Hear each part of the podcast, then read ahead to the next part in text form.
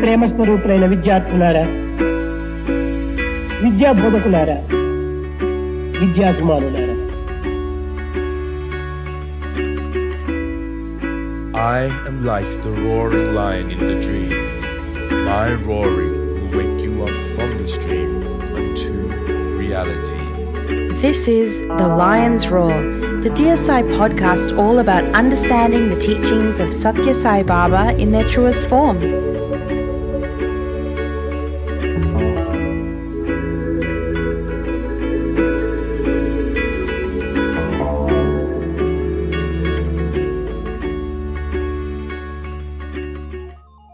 So, Ram, Ashwin here.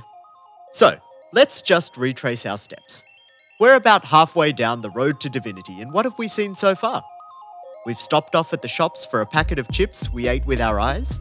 We've gone in search of a hidden light in the den of darkness, and paused for that typical road trip DNM, asking ourselves some pretty earth shattering questions along the way. What are the insentient senses? Who is the real enjoyer? We reflected on the four lapses of the tongue and what true silence is. In short, Swami showed us what control of the tongue looks like. He also took us to see the animals as he highlighted how man has become a helpless victim to all five senses. Well, that explains why we're trapped. It's only when we shine a light in this dark den that we see the traps and pitfalls for what they are. But guys, I'm not worried, because in this discourse, Swami sent us a young guide, Prahlada, who's been there, done it all, and all we've got to do is follow his lead.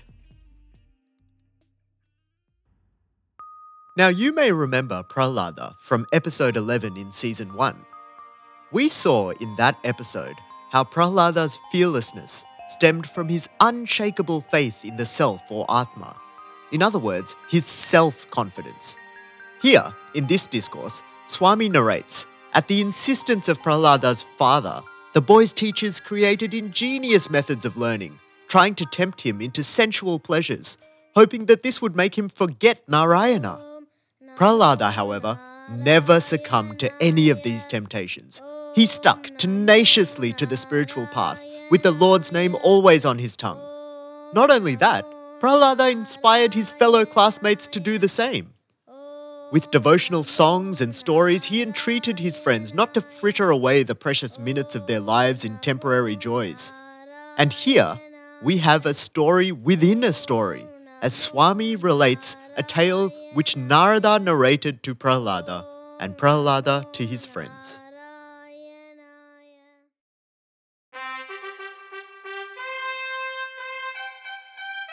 Hear ye, hear ye! An announcement from His Royal Highness to all men of the land. Two tents have been erected in the field across the lake. You are ordered to read the board outside both tents and enter, depending upon the statement, which rings true for you. You see, the king had a problem. He had many wives and really no peace. Now, one day, he hit upon a plan. He wanted to find out if there was any man in his entire kingdom who was free from worry despite having a nagging wife, thinking that this particular man might have some wisdom to share. So, he arranged two big tents in the field. The first one was for those who were under their wives' control, and the second one for those who in fact had control over their wives. Now, throughout the day, men filed into the field on the orders of their king, and by sunset, the first tent was filled to capacity. But in the second tent, there was still not a single man.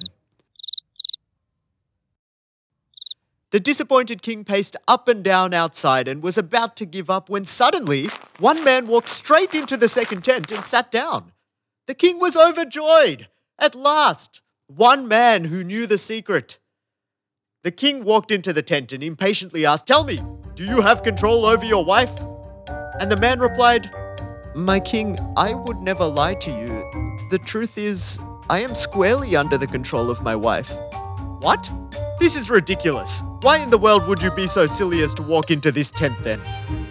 The long suffering husband replied in a whisper, Your Majesty, I had strict orders from my wife to come and sit in this tent. I am willing to take any punishment you give me, but I dare not disobey her. The truth is, as you might have guessed, young Prahlada and Swami are not simply narrating a story just about husbands and wives. The husband here is the mind, and the wives, the senses. Isn't it interesting that just like the wife convinced the husband to go to the other tent, not only do the senses convince us to do their bidding, they also manipulate us into believing that we can't do otherwise. Swami states that the order of control should be inversely proportional to the order of subtlety. What that means is basically the senses need to be controlled by the mind, the mind in turn by the intellect, and finally, the Atma, the subtlest of all, should hold sway over everything else. Our order at this point is in fact the reverse of this. Really puts everything in perspective, doesn't it? I think we can all agree that the power of the senses is undeniable. It is therefore our first and foremost duty to bring these senses under control in order to lead an ideal life. Swami laments that the youth of today have lost control over their senses, and because of this, their actions and behavior are working against them. He says that students aren't even aware of the proper way to act and behave. I mean, how should we walk, talk, sit, sleep, speak to our elders? As ever, our loving Swami gives us some advice on how to conduct ourselves. Here are some of the key points from the discourse. Firstly, while talking to somebody, we should fix our vision on that person. Avoid looking here and there, over their shoulder, and anywhere else that grabs our attention at the time. Secondly, we should be mindful of and disciplined with how much we move our limbs around when talking and making a speech. Swami says we move all our limbs with unnecessary gestures and odd movements, making it look like we're dancing when we're merely engaged in conversation. There's even a proper way to walk, and if you think about it, this is really common sense. We should keep our eyes focused on what's in front of us when walking to avoid distractions and prevent accidents. We should also sleep with our body stretched out straight and not bundled up like some sort of tangled wire. And that straightness is not just when we're sleeping. Swami continues that we should keep our spine as straight as a rod while walking and sitting as well. Students should really avoid unnecessary curiosity with respect to matters that don't directly concern them. It's like an old grandpa who's lost his sense of sight and is hard of hearing and sitting in the corner asking, What are they saying? What are they doing? Why do we bother?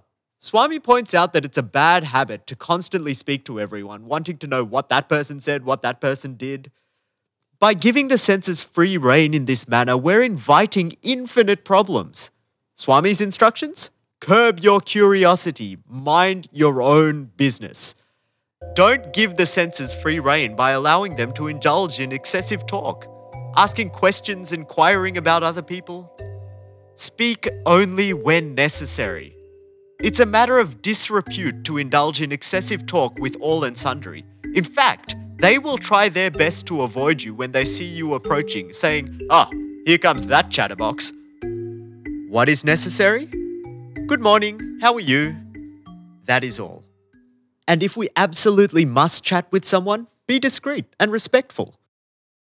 Also, we should control where we look. Swami says, You are a human being, not a crow. It is natural for a crow to constantly shift its gaze here, there, left, right, but not for man. Remember Lakshmana's incredible control of his vision from episode 4 of season 1? When we're reading or studying, we need to ensure that our spinal column is straight. This, in fact, helps us to think properly. Do you like lying in bed curled up with a book? Well, think again. Swami says anyone studying in this posture will not be able to understand anything properly. Good posture equals good memory power. Swami gives us a few instructions about studying that really should be common sense, but in fact, if you think about it, we don't really put into practice. If you don't feel like studying, then put the book aside and take some rest. There's nothing wrong with that. If you're really tired, don't study. We all know in the name of studying, studying, and more studying, we drink tea, coffee, Red Bull, and V trying to stay awake. Swami says, What's the point? Not only will your memory power decline, but later in life, you'll face other health issues. Phew, that is a lot to take in. Swami repeatedly points out that all of these good habits can be cultivated gradually with practice. After all, it's by practice that we learn how to walk as babies. He says, By constant practice of the right way of doing things, students will develop good habits and acquire mastery over all their senses. This list of do's and don'ts shows us just how subtle and fine sense control is, doesn't it? And with what clarity Swami has shown us how to live ideal lives. With that, we bring this episode to a close. Ahead lies the battlefield of the Kurukshetra war. And who's that mysterious cloaked figure? That's right, it's story time. Until then, stay rawsome trouble. Help ever heard, never that, that is the, way, way, to go. God. So come on, people, now won't you sing it? Follow, follow the teachings of Christ. Follow the teachings of Sai. That is the way to follow. Dear